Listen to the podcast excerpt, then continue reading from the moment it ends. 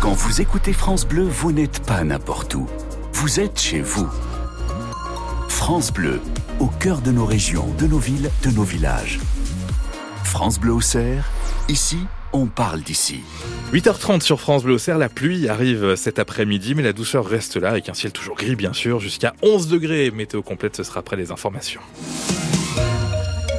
Et le journal de 8h30 est bien sûr présenté par Delphine Martin. Delphine, prendre le train ou le bus devrait coûter bientôt un peu plus cher en Bourgogne-Franche-Comté. Oui, les élus de la région se réunissent aujourd'hui à Dijon pour voter le budget 2024. Et pour équilibrer les comptes, eh bien, la majorité propose d'augmenter le tarif des abonnements TER de 4%, le prix du ticket de bus Mobigo qui va passer d'1,50 € à 2 €, et puis la taxe sur les cartes grises qui devrait augmenter également de 4 € par cheval fiscal. La majorité régionale assure qu'elle n'a pas d'autre choix, Olivier Estran. Non, car la collectivité ne prélève aucun impôt direct. Et pourtant, elle doit financer le fonctionnement des lycées, de leurs cantines, les filières d'apprentissage, la recherche supérieure, mais aussi la formation des demandeurs d'emploi. Il y a également l'installation des jeunes agriculteurs, la vie associative et la culture. Impossible de renoncer à ces mesures d'accompagnement social. Alors pour faire rentrer de l'argent, la région s'appuie sur ce qui lui coûte le plus cher, les transports. La hausse des tarifs Mobigo et TER compensera à peine l'inflation. La région veut donc aussi augmenter sa taxe sur les cartes grises. À partir de juillet prochain, ce sera 4 € de plus par cheval fiscal. La majorité assure qu'elle serre tous les boulons. Cette année, son budget de fonctionnement recule de 5% et les investissements diminueront, eux, de 1,1%. En dépit de ces baisses, le budget de la région Bourgogne-Franche-Comté avoisinera les 2 milliards d'euros. Et vous retrouvez tous les détails sur notre site internet France Bleu Auxerre. Un moment solennel ce matin aux Invalides à Paris. La nation rend hommage aux 42 victimes françaises de l'attaque terroriste menée par le Hamas en Israël. C'était le 7 octobre dernier. De nombreux proches de victimes seront présents, comme Yashaï Dan, qui a perdu 2 membres de sa famille au kibboutz de Nir Oz, près de Gaza. Carmela, sa belle-sœur, et sa petite-nièce Noya.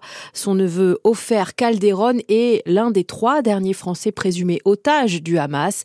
Yashaï Dan tenait donc vraiment à participer à cet hommage aux Invalides aujourd'hui. Ce qui s'est passé là-bas, à Nir Oz, c'est quelque chose que je ne pouvais même pas inventer. J'étais à la maison de Carmela et de Noya, elle est tout à fait brûlée. Les gens ont été déchirés de leur lit, enlevés de leur famille. Je ne sais pas comment je vais me tenir, je ne sais pas comment ça va agir sur moi, mais je sais que je veux montrer qu'on est là et je veux être pour dire merci à la France. La cérémonie aux Invalides sera présidée par Emmanuel Macron. Elle sera à suivre en direct sur France Bleu Auxerre, sur francebleu.fr à partir de midi. Il est 8h33, le monde de l'éducation mobilisé dans Lyon comme partout en France aujourd'hui. Oui, nouvelle journée d'action pour dénoncer les bas salaires et les suppressions de postes. Un rassemblement devant la direction de l'éducation à Auxerre est prévu en début d'après-midi. Parents, enseignants et élus vont manifester avant cela pour dénoncer les fermetures de classes dans le premier degré et les baisses de dotation horaire dans les collèges. Hier, d'ailleurs, plusieurs rassemblements ont eu lieu un peu partout dans le département, devant les collèges de Saint-Fargeau, Saint-Sauveur-en-Puisaye, Migennes, Villeneuve-sur-Yonne, avec à chaque fois une quarantaine de personnes environ. Manifestation également hier soir à l'école Saint-Exupéry de Joigny. Encore des intrusions dans le collège des Champs-Plaisants à Sens. C'était ce week-end et dans la nuit de lundi à mardi. La porte du local sportif a été forcée, le local fouillé. La semaine dernière déjà, le gymnase avait été visité, des graffitis avaient été laissés sur les murs. Les 7 enseignants de sport de ce collège ont donc alerté leur hiérarchie. Ils estiment que l'insécurité est croissante autour de cet établissement.